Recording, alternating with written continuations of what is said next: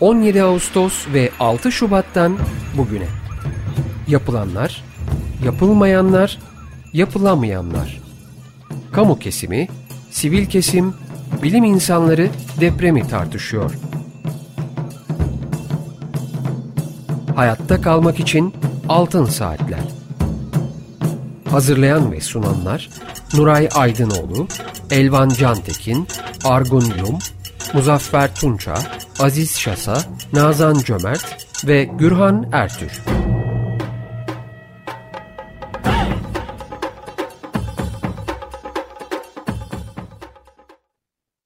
Radyo'dayız. Altın Saatler programında bugünkü programı Mehmet Nuray Aydınoğlu, Elvan Cantekin, Nazan Cömert ve ben Gürhan Ertür birlikte sunacağız. Teknik masada ise Berke Akmeşe sesimizi sizlere ulaştıracak. Telefon numaramız alan kodu 212 343 40 40. Elektronik posta adresimiz açıkradyo.com.tr Altın Saatler programlarının geçmişteki e, ses kayıtlarını Açık Radyo'nun internet adresinde podcast bölümünde dinleyebilirsiniz. Bugünkü programımızın destekçisi Fuat Keyman'a teşekkürlerimizi iletiyoruz. Efendim bugün konuğumuz Profesör Doktor Okan Tüysüz hocamız. Okan hocam hoş geldiniz. Hoş bulduk. İyi yayınlar diliyorum. Sağ olunuz. Çok teşekkürler. Ee, Şubat ayından bu yana e, hiç program yapmamıştık. E, çok gerek de olmamıştı. Ama aradan uzunca bir süre geçtiği için ben sizi e, yeni dinleyicilerimiz olabilir. Onlara tanıtmak istiyorum kısaca. İstanbul Üniversitesi Fen Fakültesi Jeoloji Yüksek e, Mühendisliği e, Fakültesinde e, Jeoloji bölümünden yüksek mühendis olarak mezun oldunuz. 93'te doçent ve 1999'da da profesör oldunuz. İstanbul Teknik Üniversitesi Avrasya Yer Bilimleri Enstitüsü ve Maden Fakültesi'nde öğretim üyesi olarak e, çalıştınız. 96 ve 2003 yılları arasında yine Teknik Üniversitede Avrasya Yer Bilimleri Enstitüsü'nde müdür yardımcısı olarak 2003-2009 yılları arasında ise enstitü müdürü olarak görev yaptınız. E, birçok mesleki kuruluşa üyesiniz, uluslararası ve ulusal kuruluşa ortaklaşa yayınlanmış kitaplarınız olduğu gibi ulusal ve uluslararası dergilerde de yayınlanmış çok sayıda makaleniz bulunuyor. Hocam tekrar programımıza hoş geldiniz ve bugün sizinle Fas depremini konuşmak istiyoruz. Bilgi almak istiyoruz. Evet, teşekkür ediyorum ben de. Fas depremi tabii bizim 6 Şubat depremlerinden sonra yaşadığım yaşanan önemli depremlerden bir tanesi. 8 Eylül akşam saat 11 civarlarında olan 6.8 büyüklüğünde bir deprem. E, depremin odak derinliği için farklı rasathaneler tarafından 18 ile 26 kilometre derinlik veriliyor. Fas'ın e, kuzey kesimlerini oluşturan Atlas dağlarının altında meydana gelen bir deprem. E, son e, verilere göre 3000'e yakın can kaybı, 5000'den fazla yaralıya neden olmuş bir deprem. 6.8 e, önemli bir deprem tabii. Ama bu 6.8'lik deprem özellikle kötü yapı kalitesiyle de birleştiği zaman ortaya maalesef bu kötü sonuçlar çıktı. Üç tane artçı oldu o zamandan bugüne. Bir tanesi 4, bir tanesi 4.2, diğeri 4.9 büyüklüğünde 3 tane artçısı var. Ee, bu depremin olduğu bölgede faylar var bu Atlas Dağları içerisinde. Bu fayların hangisi bu depremi yarattı konusu biraz tartışma konusu. Çünkü çok e, iyi bir sismik ağ yok orada. Yakın e, bölgelerde çok iyi bir sismik ağ olmadığı için de e, hangi fayın kırılarak bu depremi ürettiği bir kısım tartışmalara yol açtı.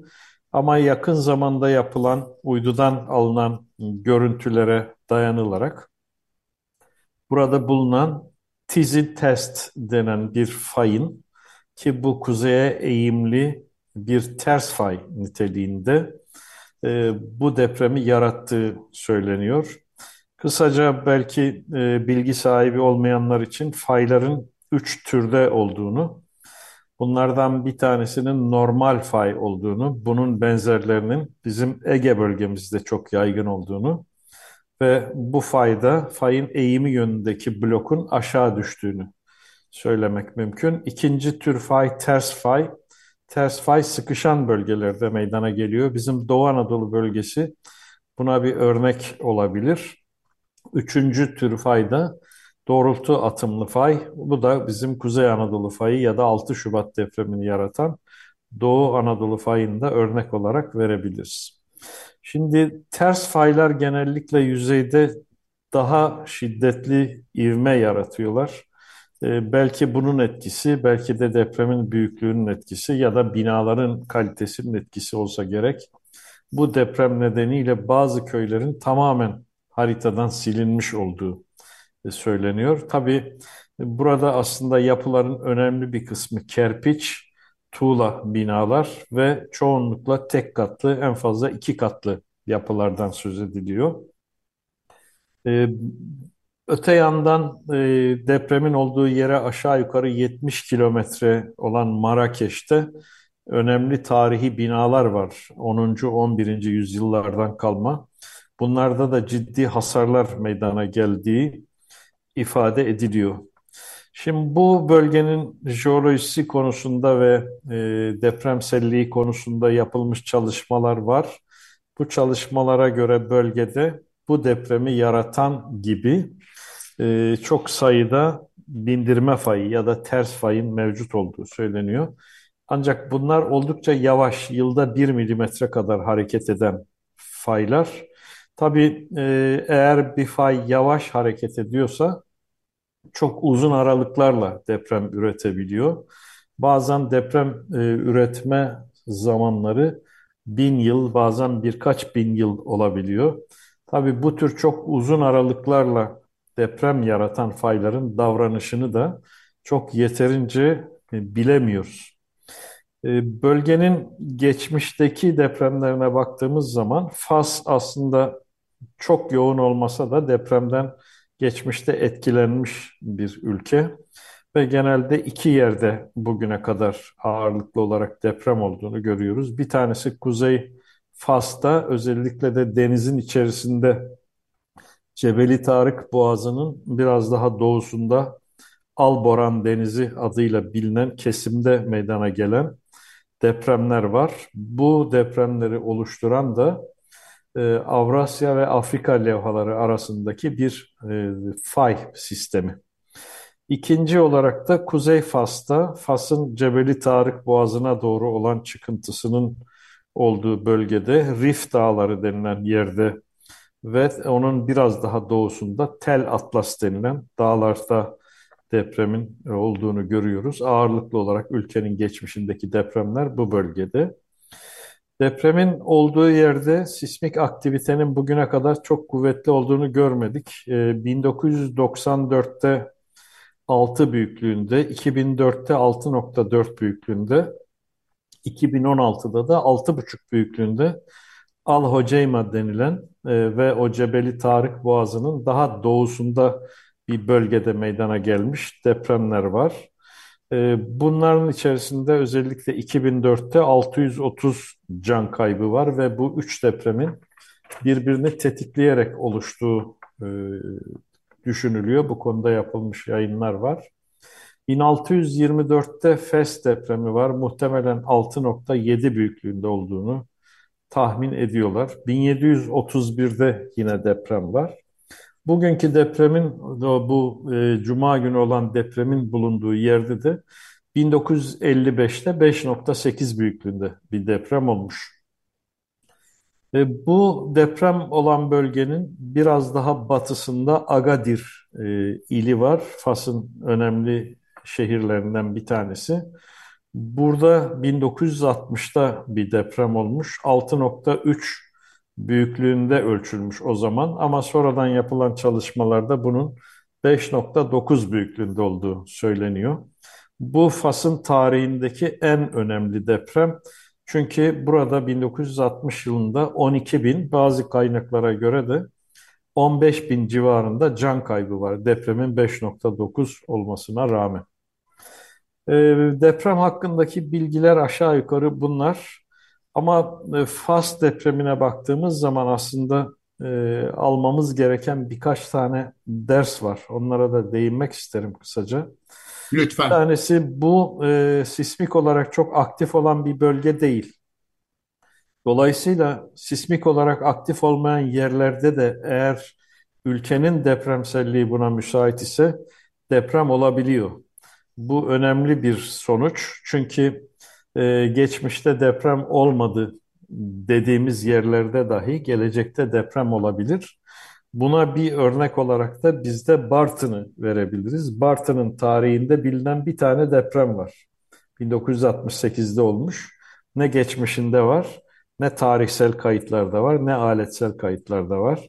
Ama o deprem e, oldukça ciddi hasarlar vermiş. Demek ki sismik olarak aktif olmasa bile bazı yerlerde sürpriz depremler ortaya çıkabiliyor ve bunlar da ciddi hasarlara ve can kayıplarına yol açabiliyorlar.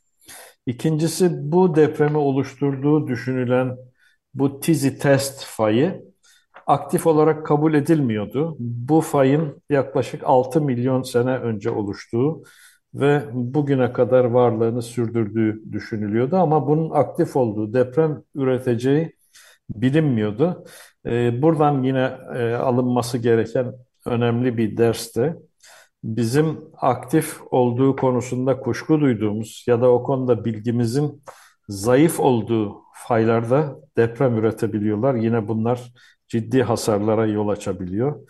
Yine Fas depreminden alacağımız ki biz bu dersi aslında çok fazla depremle aldık.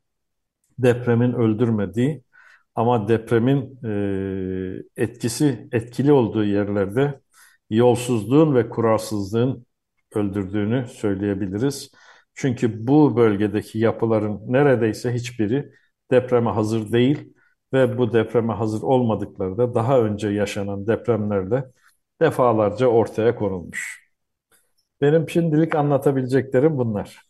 Hocam ön bilgiler için çok teşekkürler. Ee, Aziz Çosa da aramızda. Ee, ben e, biraz önce onu anons etmedim. Ee, Aziz Bey kusura bakmayın.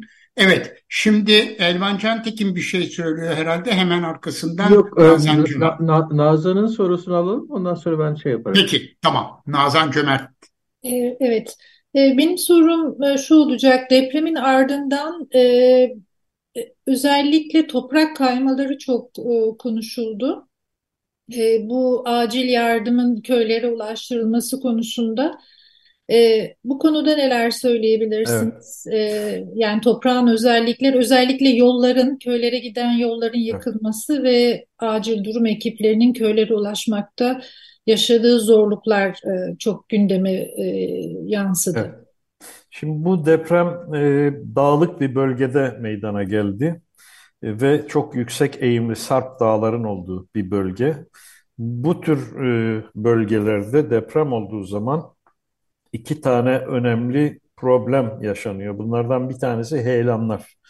Topografik eğimin yüksek olduğu bölgelerde sarsıntı esnasında bir takım toprak kaymaları ortaya çıkabiliyor.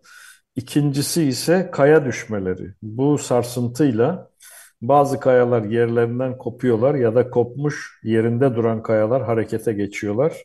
E, bu depremde de aslında bu olaylar çok yaşandı. Sizin de belirttiğiniz gibi özellikle köylere ulaşmada hala bir takım problemler olduğu söyleniyor. Aslında 6 Şubat depremine bakacak olursak 6 Şubat'ta bizde de e, sayısı konusunda çok net değil araştırmalar sürüyor ama birkaç bin tane heyelan gelişti ve kaya düşmelerinin olduğu söyleniyor. Depremin belli bir büyüklüğü geçmesi heyelanları tetikleyebiliyor, kaya düşmelerini etkileyebiliyor. Fas'ta yaşanan da bu. Özellikle dağlık bölgelerde yaşıyorsak depremin bu etkisini de mutlaka göz önüne almak gerekiyor. Hocam evet. e, bu depremin olduğu bölge e, bu Afrika plakasının sınırları e, çevresi mi oluyor yoksa da bir iç e, fay sistemi söz konusu olan? İç faylar çünkü e, Afrika ile Avrupa arasındaki sınır aşağı yukarı Cebeli Tarık Boğazı'ndan geçiyor ve e, o sınır aşağı yukarı depremin olduğu yere neredeyse 500 kilometre uzakta. E, o nedenle bunun bir levha içinde, levha sınırı değil de levha içi bir yapı olduğu kabul ediliyor. Öyle. Afrika e, levhası içerisinde bu şekilde kırıklar var mı çok? Şimdi aslında levha sınırına her ne kadar 500 kilometre mesafede ise de bu e, levha sınırına yakınlığın etkisiyle geliştiği kabul ediliyor. E, mesela bizim de levha sınırı Arap Yarımadası ile levha sınırımız Hakkari'den Hatay'a kadar uzanır ama onun etkisi neredeyse Karadeniz'e kadar sürmektedir. Bu da benzeri şekilde e, levha sınırından e, Af Afrika'nın içlerine doğru uzanıyor. Zaten Fas'ı biraz daha güneye gidecek olursak Fas'ı Cezayir'i çöller başlıyor ki oralar deprem açısından sakin yerler. Afrika'da başka böyle deprem açısından hareketli baş bölge var mı? Doğu Tabii. Afrika, e, özellikle Doğu Afrika'da e, Etiyopya falan Kızıldeniz'den başlayan Hı hı. ve aşağı Madagaskar yakınlarına kadar süren e, büyük bir rift var Kenya'dan geçen. O bölgede tabii çok sürekli bir deprem aktivitesi var. Onun dışında Afrika çok e, aktif bir bölge değil. Na- Nazlı'nın bir sorusu var hocam. Buyurun Nazan Hanım. Biraz evvel e, depremin derinliğini e, 15 veya 26 kilometre olarak e, tahmin edildiğini söylediniz. evet. Kırılan alanında e, sanıyorum 40-50 kilometre uzunluğu olduğu söyleniyor. E, bu şu demek mi? Yani aslına bakıldığı zaman az bir yer kırılmış gibi görünüyor. E, en azından 6 Şubat'la e, tabii kıyas götürmez ama Evet. kıyasladığımızda bu bundan sonra büyük depremleri tetikleyecek bir e, sinyal mi? Evet. Az bir yerin kırılması. Evet. Şimdi e, bu depremin e, derinliğine bağlı olarak tabii boyu da tahmin edilebiliyor. E, genellikle burada tahmin edilen 30 kilometre civarında bir fayın ve 20 kilometre derinliğinde, 20-25 kilometre derinliğinde bir fayın kırıldığı. Fakat fay yüzeye çıkmadı. E, şunu da belki belirtmek gerekir. Bu 6.8 bizim 6 Şubat'ta yaşadığımız depremin aşağı yukarı 32 misli daha küçük bir deprem. Yani 6.8 yıkıcı bir deprem ama 7.8 ile kıyasladığınız zaman 30-32 mislisi arada fark var. Ee, tabii fayın boyu ile depremin büyüklüğü arasında birebir olmasa da çoğu zaman doğrusal bir bağlantı var. Yani fay ne kadar uzun kırılmışsa e, depremin büyüklüğü de o kadar artıyor. E, Bizim tabii 6 Şubat'ta yaşadığımız 7.8'de çok çok daha uzun bir e, fay vardı. Ama bizim ülkemizdeki faylar genellikle 10-15 kilometre derine uzanıyorlar. Bölgenin jeolojik yapısı gereğince. Evet, Hocam- Okan Hoca'ya sormak istediğimiz e, e, Ben soru Okan? Hoca'ya şey, evet şeyi sormak istiyorum. Bu fay yasası konusunda ne bir gelişme var mı hocam? Valla fay yasası konusunda e, bir çalışma, daha doğrusu iki tane çalışma var. Bu iki çalışma birbiriyle nasıl bağlantılı onu ben de bilmiyorum. Yasanın bir tanesini İçişleri Bakanlığı'nın talimatı üzerine biz dört arkadaş ve bazı e, arkadaşlarımızdan da katkı alarak hazırladık. Bu aşağı yukarı iki yılı geçti. İçişleri Bakanlığı'na teslim ettik ve ondan sonra e, o orada uyuyor. E, bir diğer çalışma da Çevre Şehircilik Bakanlığı'yla Bakanlığı'nın yaptığı bir çalışma.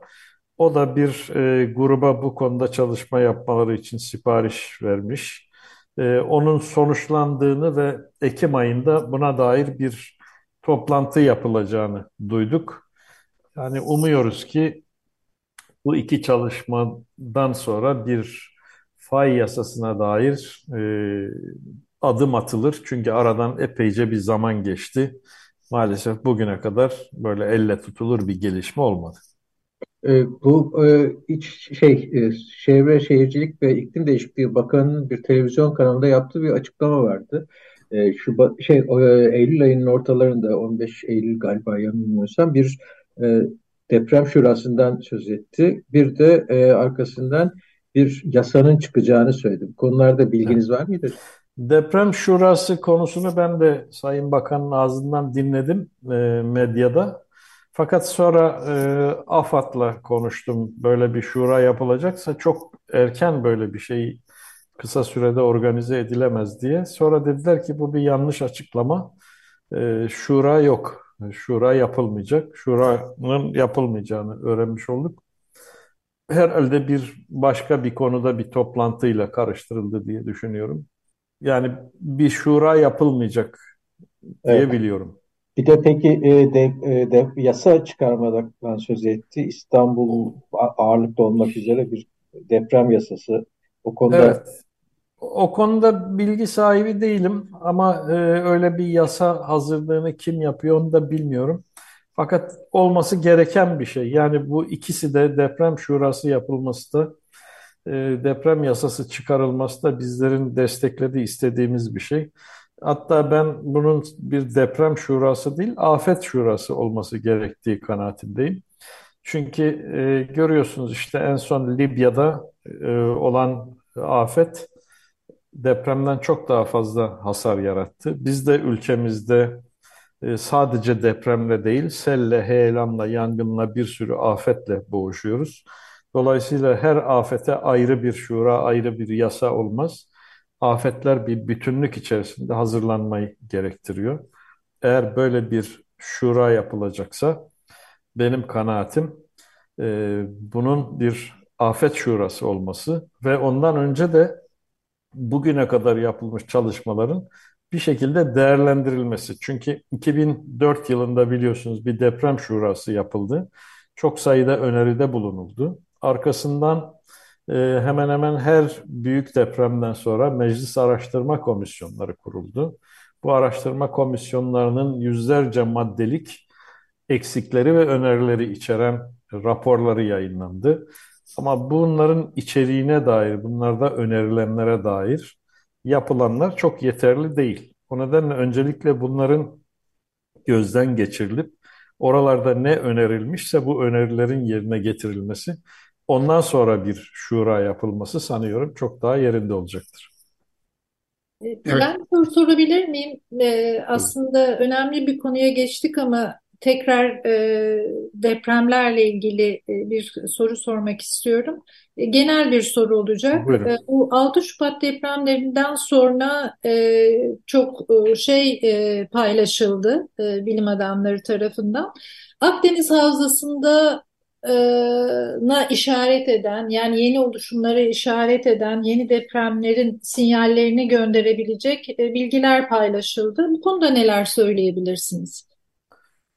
Yani e, Akdeniz Havzası derken tabii çok geniş bir alandan bahsediyoruz ama ya biz isterseniz Türkiye için özetlemeye çalışayım.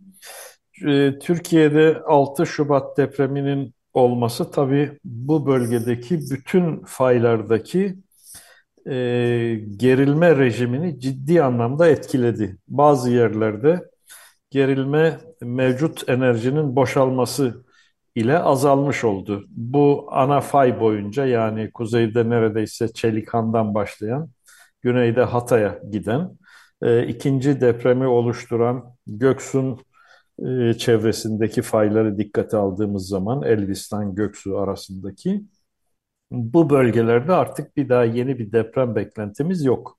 En azından birkaç yüz sene burada büyük deprem olmaksızın ama artçılar yaşanmaya devam edecektir. Büyük deprem olmaksızın uzun yıllar burası sakin kalacaktır. Ancak bu e, depremlerin söz konusu fayların ucunda bulunan yerlere bir e, gerilme aktardığı ya da halk diliyle tetikleme oluşturduğunu da biliyoruz.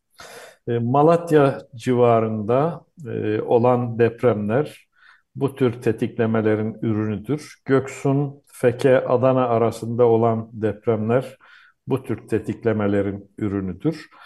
Ama bunlar büyük depremlere yol açar mı? Bunu çok iyi bilmiyoruz. Şimdi bir bölgede deprem olup olmayacağını yeteri kadar bilmek için her bir fayın tek tek geçmişini e, bilmek gerekiyor. E, ha, o fay üzerinde hangi hızla hareket var? Geçmişte e, hangi depremler olmuş? Bunu net olarak söylemek için de her bir fay parçası üzerinde oldukça detaylı araştırmaların yapılması gerekiyor. Buna karşılık fay üzerinde çalışan bilim insanlarının sayısı oldukça sınırlı. META'nın burada ciddi çalışmaları var. Üniversitelerden meslektaşlarımızın var. Ama bu çalışmalar 2023'te bitirilsin. Türkiye'nin 500 tane fay parçasının paleosismoloji dediğimiz eski deprem tarihinin ortaya konması çalışmalarının 2023'te bitirilmesi planlanıyordu ama 2023 bitmek üzere. Bunların sanıyorum yarıdan daha azı araştırılmış oldu bugüne kadar. Bu konudaki çalışmaların bir an önce tamamlanması gerekiyor. Hocam son e, bir şey sormak istiyorum ben. Tane konuya geldik. E, biliyorsunuz 2023 e, Ulusal Deprem Stresi ve Eylem Planı'nın e, bitti, bittiği yıl, ilkinin en azından. Evet. E, bu konuda jeoloji e, alanında o planda öngörülen çalışmaların ne kadarı tamamlanabildi? Siz bir tanesini örnek verdiniz tamamlanamadı diye ama onun evet. dışında tamamlanan ve tamamlanmayan ne gibi çalışmalar oldu? Yani yüzde 60 ile yüzde 10 arasında e, bu şeyin e, kale tamamlanmış kalemleri var. E, hiçbir e, maddesi de bildiğim kadarıyla yüzde 50'yi 60'ı geçmiş değil.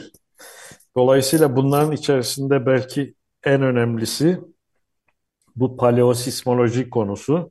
Çünkü paleosismoloji her bir fayın geçmişte hangi depremleri ürettiğini, hangi aralıklarda deprem ürettiğini, hangi büyüklükte deprem ürettiğini, dolayısıyla gelecek deprem tehlikesinin ne olduğunu ortaya koyan bir çalışma. Ülkemizin 24 tane ilinden, 110 tane ilçesinden e, diri faylar geçiyor. İl ve ilçe merkezlerinin altında. Bunların mutlaka paleosismolojik çalışmalarının yapılıp bu özelliklerin ortaya konulması gerekiyor. 2023 olmadı. İnşallah 2033'e bunları bitiririz diye düşünüyorum. Evet hocam. Çok çok teşekkürler. Sağ olun verdiğiniz bilgiler için. Şimdi bir araya gidiyoruz. Eğer arzu ederseniz ikinci bölümde de programımızda e, olunuz. E, Tabii. Yok e, bir yandan da yola çıkma telaşı evet. içindesiniz sanıyorum. Evet. Evet, size Peki, kolaylıklar diliyoruz. Müsaade İyi. isteyeyim. Çok Peki. teşekkür ediyorum. İyi yayınlar İyi yolculuklar diliyoruz hocam. Sağ olunuz, hoşçakalınız. Sağ olun, hoşçakalın. Görüşmek üzere hocam. Evet, e, Açık Radyo'da Altın Saatler programının ilk bölümünde Profesör Doktor Okan Tüysüz hocamızdan Fas depremine ilişkin bilgileri aldık. Aynı zamanda e, Türkiye'nin Akdeniz bölgesiyle ilgili de bazı bilgileri bizimle paylaştı. Şimdi Ray Charles dinleyeceğiz. Ondan sonra ikinci bölümle programımıza devam edeceğiz.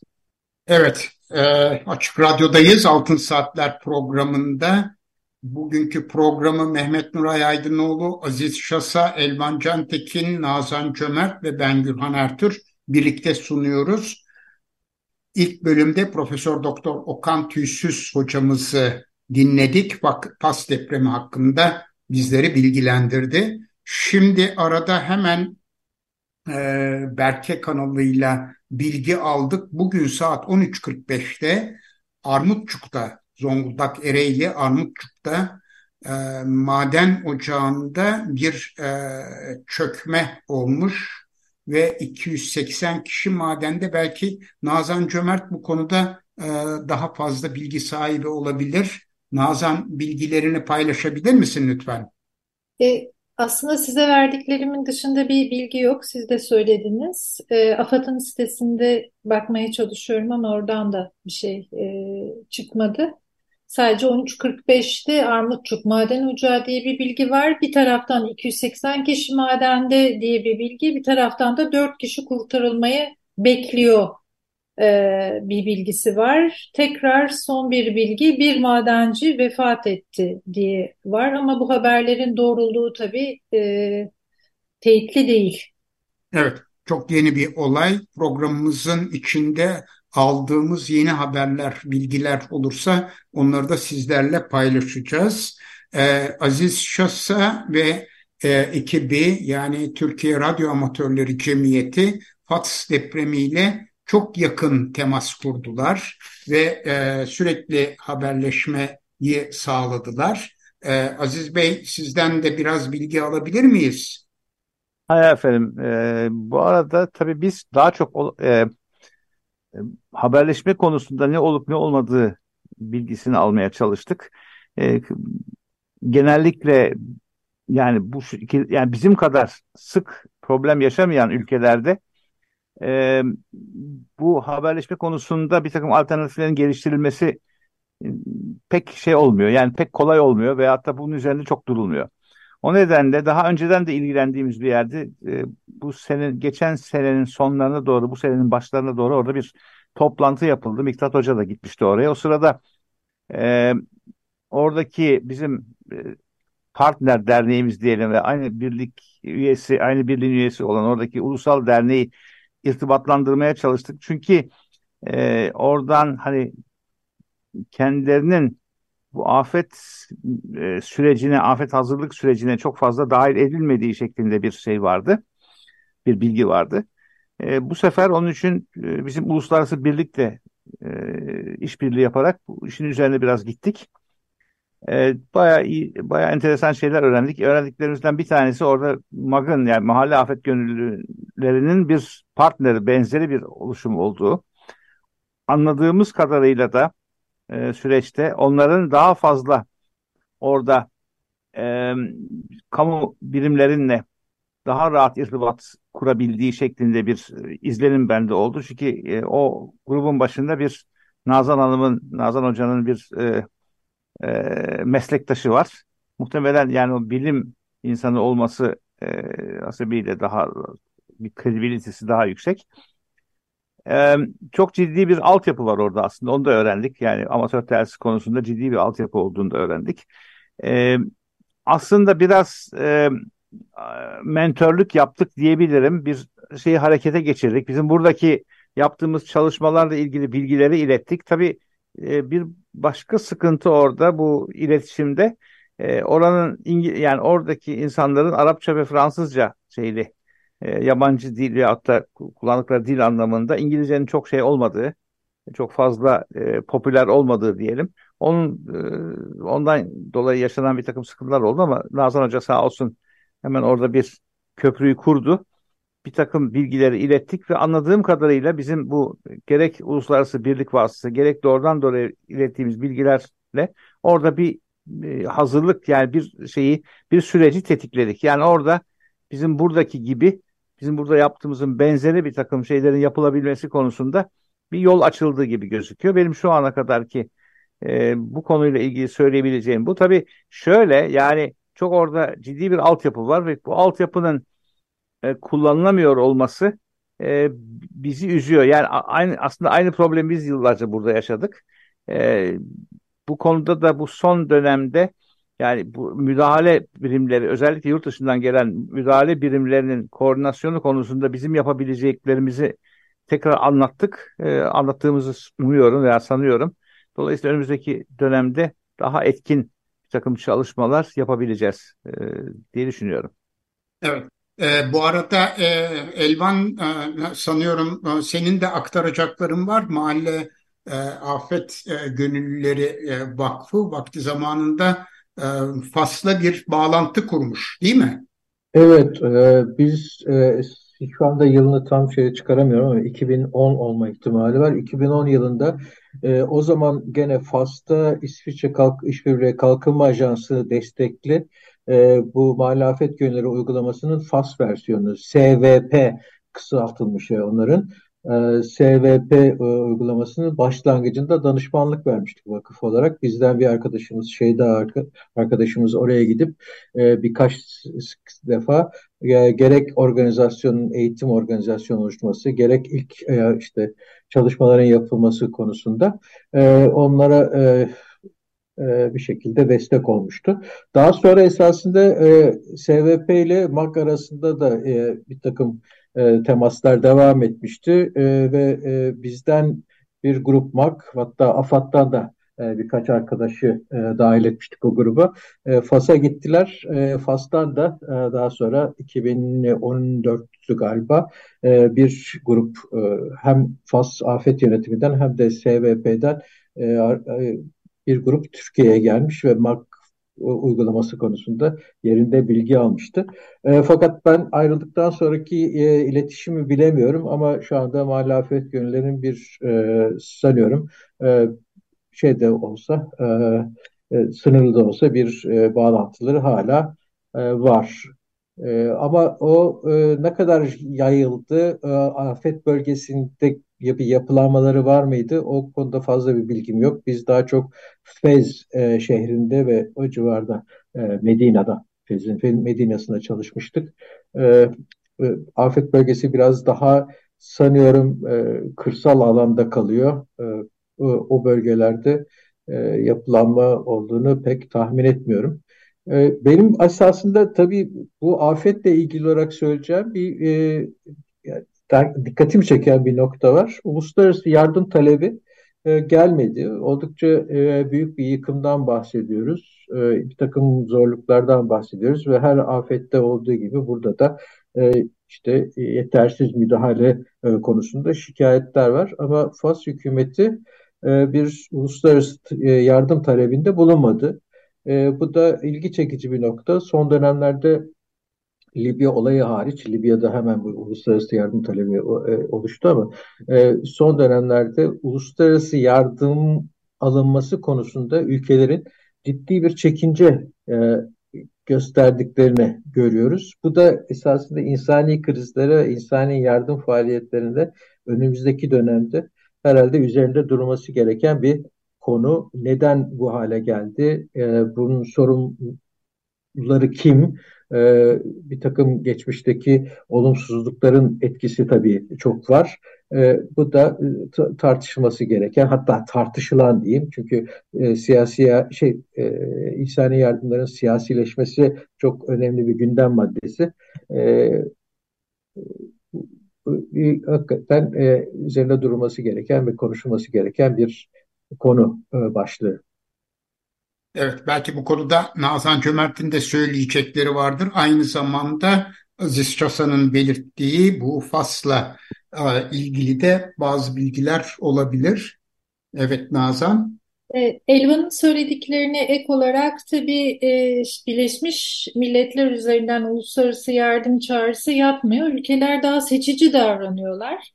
E, bunu da gündem deki politik sorunlar aslında belirliyor hangi ülkeleri seçeceklerini. E, zira Fas uluslararası yardımı kendi seçti. E, sanıyorum dört ülkeden yabancı ekipler gitti. E, Katar, Birleşik Arap Emirlikleri, e, İspanya ve İngiltere e, Fas'ta e, şu anda çalışmalar yapıyor.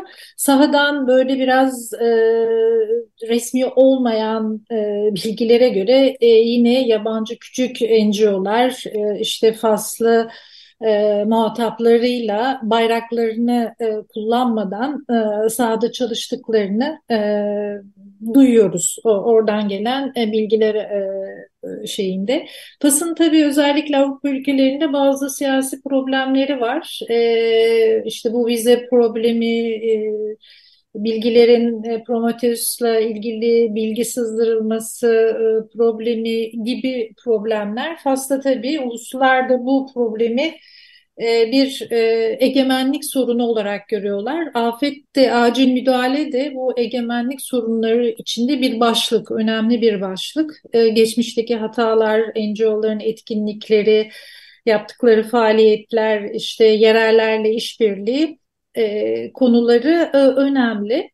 e, Aziz Bey'in bahsettiği işbirliği konusu hakikaten çok önemli. Çünkü e, şu anda Fas'ta olanları, yaşananları okudukça, duydukça aslında Türkiye'nin, e, Türkiye'deki e, işte uzman STK'ların veya Türkiye deneyiminin e, Fas için çok e, önemli olduğunu da e, görüyoruz. E, Nuray Hocam daha bilir, daha iyi bilir. Mesela e, biraz evvel Okan Hoca'nın bahsettiği depremlere bakıldığında en yakın yıkıcı deprem işte 1960'taki Agadir ve 2004'teki Hiroşima depremlerini söyledi.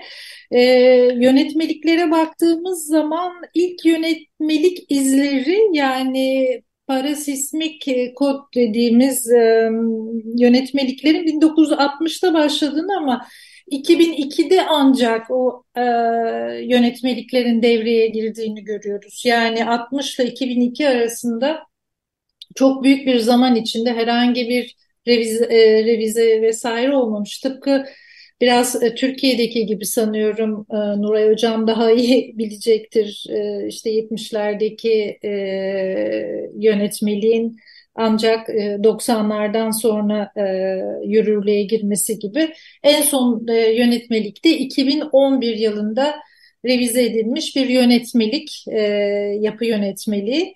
Ee, tabii e, hem bu yönetmeliklerin e, aralarındaki geçen süre, işte depremlerin izlenmesi konusu, sivil toplumun örgütlenmesi, bunların hepsi e, aslında Türkiye'nin dediğimiz gibi çok e, deneyimi olduğu e, konular.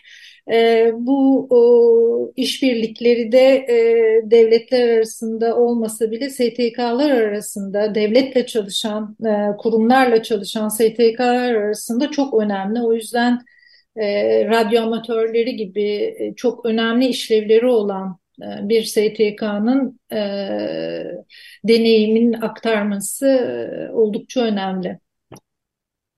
Evet, dikkat çekici noktalardan birisi bu e, belirtmiş olduğun dört ülkenin üçü İslam ülkesi, e, biri ise İngiltere.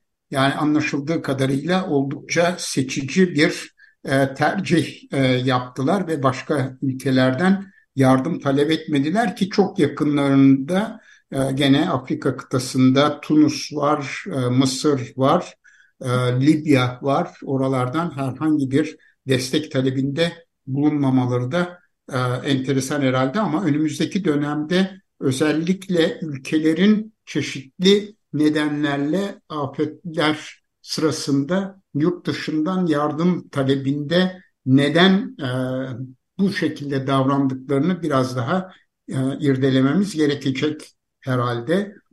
bu arada var pardon. Evet, tabii tabii. İspanya'da e, yardım götüren ülkelerden bir tanesi. Bir de genelde devletlerin komşularıyla ilgili çok e, sıkıntıları var. Özellikle Avrupa, e, pardon Afrika kıtasında. Afrika kıtasında işte doğru. Cezayir'le olan sıkıntısı, Cezayir'in de Fransa ile olan ilişkisi ve Fransa'nın Cezayir'le Fas'la ilişkin soruna ilişkin tutumu. E, tabii e, Fas'ı rahatsız ediyor e, bu bağlamda baktığımız zaman. E, dolayısıyla e, bir de tabii afetler e, işlemeyen her şeyleri görünür hale e, getiriyor. Yani bir anlamda bir e, büyük bir e, ne diyelim bir sahne. Yani bütün evet. kurumların e, işleyişi vesaire çok görünür oluyor. Devletler de bunun e, görünür, e, açıkta kalmasını e, çok istemiyorlar veya kendileri yönetecek şekilde e, bu faaliyetleri planlamak istiyorlar. Hatta Fransa'nın verdiği bir takım güvenceler vardı. Yani birebir yaptığımız tüm faaliyetlerin yerini, saatini, kimlerin olacağını bildireceğiz vesaire diye. Buna rağmen e, çok ciddi bir şekilde yabancı bayrağı görmüyoruz, görmek istemiyoruz diye e, açıklamalar var. Fas Kralı da deprem olduğu zaman e, Paris'teki e, malikanesindeydi. Yani ona rağmen e, böyle bu tür açıklamalar olabiliyor. Evet. evet. Nuray Hocam sizin söyleyeceğin pardon. Bir de, sanıyorum bir de deprem bölgesi şöyle e, şeye Moritanya'ya daha doğrusu Moritanya sınırına yakın ve Fas'ın o bölgesinde de e, pek de e, hani huzurlu bir ortam yok. Bir takım sorunlar yaşanıyor. O nedenle de belki de o bölgeye e, fazla yabancı girmesini e, istememiş olabilirler diye düşünüyorum ben de. Evet. Nuray Hocam sizin söyleyeceğiniz bir şey var herhalde. Evet, Nazan Hanım yönetmeliklerden bahsetti ve e, tabii Türkiye ile Fas'ı yönetmelikler bakımından mukayese etmemek lazım. E, yani unut, unutmayalım ki e, Türkiye'de 39 depreminden sonra yönetmelik çalışmaları başladı. Ve hani zamanına göre hiç de geri olmayan o 40'lardaki yönetmelikler hakikaten e, o zamanına göre yeterli gibi düşünebileceğimiz, tabii o zamanki bilgi, dene, deneyim çerçevesinde o tür yönetmelikler, yani 75 yönetmeliğiyle onların yönetmeliklerinin, muka, yönetmeliklerinin e, mukayesesinin de ben e, pek e, doğru olmayacağı konusundayım. 75 yönetmeliği aslında iyi bir yönetmelik. Kendi içinde eksikleri var. Ama hatta ondan önceki yönetmeliklerde aşama aşama bilimsel gelişmenin ve Türkiye'deki e, tek, teknik bilgi gelişmesinin ürünü olarak e, geliştiler. E, Afrika ile ilgili benim e, 2000, 2000 ile 2010 arasında e, Cezayir'deki iki toplantıya katılmıştım.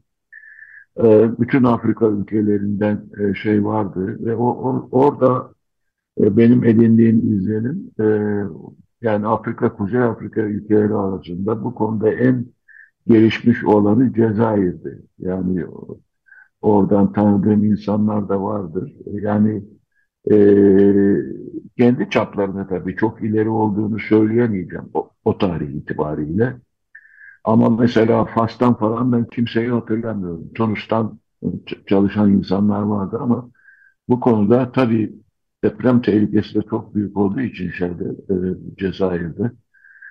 E, Cezayir e, bana en önde gelen e, şey gibi gelmişti ama e, Eyvan'ın dediği gibi Cezayir ile Fas'ın arası da e, hiçbir zaman iyi olmamıştır. E, maalesef o yani e, Fas'la ilgili çok ayrıntılı bilgiye sahip değiliz ama deprem konusu, depreme dayanıklı yapılar konusunda hatta sismoloji konusunda çok ileri durumda olmadıklarını tahmin ediyorum. Bu arada e, bu Zonguldak Armutçuk Maden Müessesesi'ndeki durumla ilgili son bilgileri e, özetlemek isterim. E, bu göçük altında sadece dört işçinin kaldığı, birinin hayatını kaybettiği belirtiliyor. E, dört işçi e, dışında bir e, bilgi yok.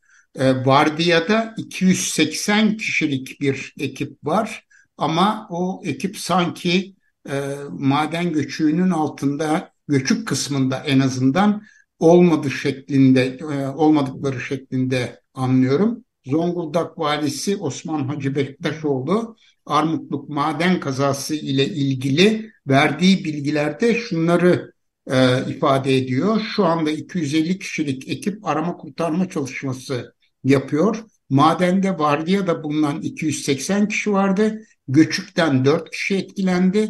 Çalışmalar dikkatle devam ediyor. Arkadaşlarımızdan üçüne ulaştık. Bir kişi de göçük altında. Ama sonradan bu e, bir e, işçinin e, hayatını kaybettiği bilgisi geliyor. Taş kömürleri, Türkiye Taş Kömürleri Kurumu'na bağlı imiş Arnavutluk'taki müessese müdürlüğü ve şu anda hala arama çalışmaları, kurtarma çalışmaları devam ediyor anlaşıldığı kadarıyla. En son bilgiler bunlar. Kurtarma ekibi olarak da e, AFAD ekipleri ve e, Türkiye Taş e, Kömürü e, Kurumu Genel e, Müdürlük ekipleri ve kurtarma ekipleri de e, bölgede bölgeye hemen intikal etmişler ve arama e, kurtarma çalışmalarına devam ediyorlar imiş. Bendeki benim bulabildiğim bilgiler bunlar bilmiyorum. Sizde ben, ben, ben, ben bir iki bilgi e, edindim. Şöyle ifade ediliyor. Herhangi bir patlama olmamış, kısmi bir göçük olmuş. Bu dört işçinin bulunduğu lokasyonda. Ee, yani bir herhangi bir patlama, bir gaz patlaması, sıkışması vesaire olmadığı ifade edilmiş. Evet. İn, in, inşallah öyledir. Yani e, e, tabii dört işçinin bir işçinin bile e, kaybı önemli ama ilk bakışta 200-280 kişinin olduğu bir ocakta hani sınırlı bir e, kaybın meydana gelmiş olması bile teselli verici bir yerde. Evet Güran, bu afet iletişimin, e, daha doğrusu kriz iletişiminin önemini de gösteren bir şey oldu değil mi? Valinin Doğru. açıklaması birdenbire e, 280 evet. kişiye tehlikede, risk altında diye e, bir değerlendirmeye insanı yönlendiriyor. Oysa e, olay o değil. E, dikkat edilmesi gereken konulardan bir tanesi. Bilgi verirken bile çok açık, çok net ve de e, tam yani gereken bilgiyi vermek lazım. Bazen fazla bilgi de ortalığı karıştırıyor.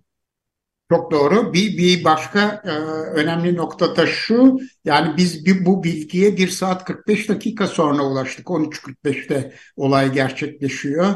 Bizim e, programa başlama saatimiz 15.30 ve 15.30 sularında e, ulaşabildik. Evet, e, dediğin çok doğru, haklısın. Evet arkadaşlar, e, özellikle Fas depremine ilişkin başka bir bilgi paylaşmayacaksak programımızı burada kapatabiliriz. Ne dersiniz Nacizan Cömert, Elvan sizde başka bilgi var mı? Ee, bizde şu anda tabii yani konuşulacak çok e, şeyler var. Özellikle Libya'daki felaket diyeyim artık yani afetin de ötesinde boyutlarda. Oradan da çok sağlıklı bilgi gelmiyor. Yani e, bir takım rakamlar dolaşıyor ortalıkta ama e, netleşmiş bir rakam ben bilmiyorum. Ama e, her e, ne olursa rakam olsun e, çok büyük bir olay ve de e, hani e, bu Medicaid diyorlar esasında e, Akdeniz'de oluşan kasırga türü yapılanmalar e, bu 2-3 sene önce olmuştu bir tane daha buna benzer. E, gittikçe daha sık göreceğiz gibi ve Türkiye'yi de mutlaka e, etkileyecek. E, bu sefer de e, Türkiye çok fazla yani zarar gördü fakat çok büyük bir zarar görmedi ama e, gelecek için aynı şeyleri e, söylemek belki Türkiye teğet, Türkiye'ye teğet geçmiş diyorlar bu kasırga. E, şöyle Doğru yani e, o galiba o sistemle bağlantılı olarak işte e, yaşanan e, can kaybına neden olan seller var. E, Türkiye'nin kuzeybatısında e, ve Yunanistan'da. Ama bu e, tabii Akdeniz'i geçerken herhalde daha bir e, enerji topladı. Ve şey e, Libya'da çok ciddi bir yıkım e, söz konusu. E, ama ne yazık ki Libya'daki durum nedeniyle çok da sağlıklı bilgi alınamıyor. Evet, Yunanistan'daki durum son derece ciddi ve Avrupa Birliği'ne yardım için başvurdu e, Yunanistan hükümeti. Evet, onu da belki bir başka konuda, başka bir programda e, konu edinebiliriz. Çünkü e, şu anda o, o su baskınlarının, sellerin sonucunda e, çok geniş tarım arazileri su, sular altında ve o sular bir türlü boşalmıyor. E, buna da daha sonra e, bakabiliriz.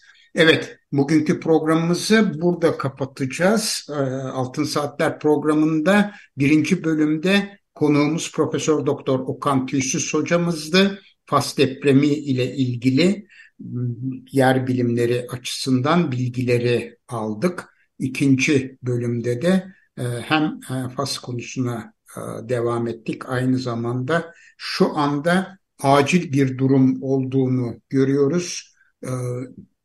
Armutçuk Maden Ocağı'ndaki göçük nedeniyle dört işçi göçük altında kaldı. Bir canını kaybetti. Üç işçiyle ilgili de arama kurtarma çalışmaları devam ediyor. Evet efendim, gelecek hafta yeni bir Altın Saatler programında görüşmek dileğiyle. Hoşçakalın. Hoşçakalın. Hoşçakalın.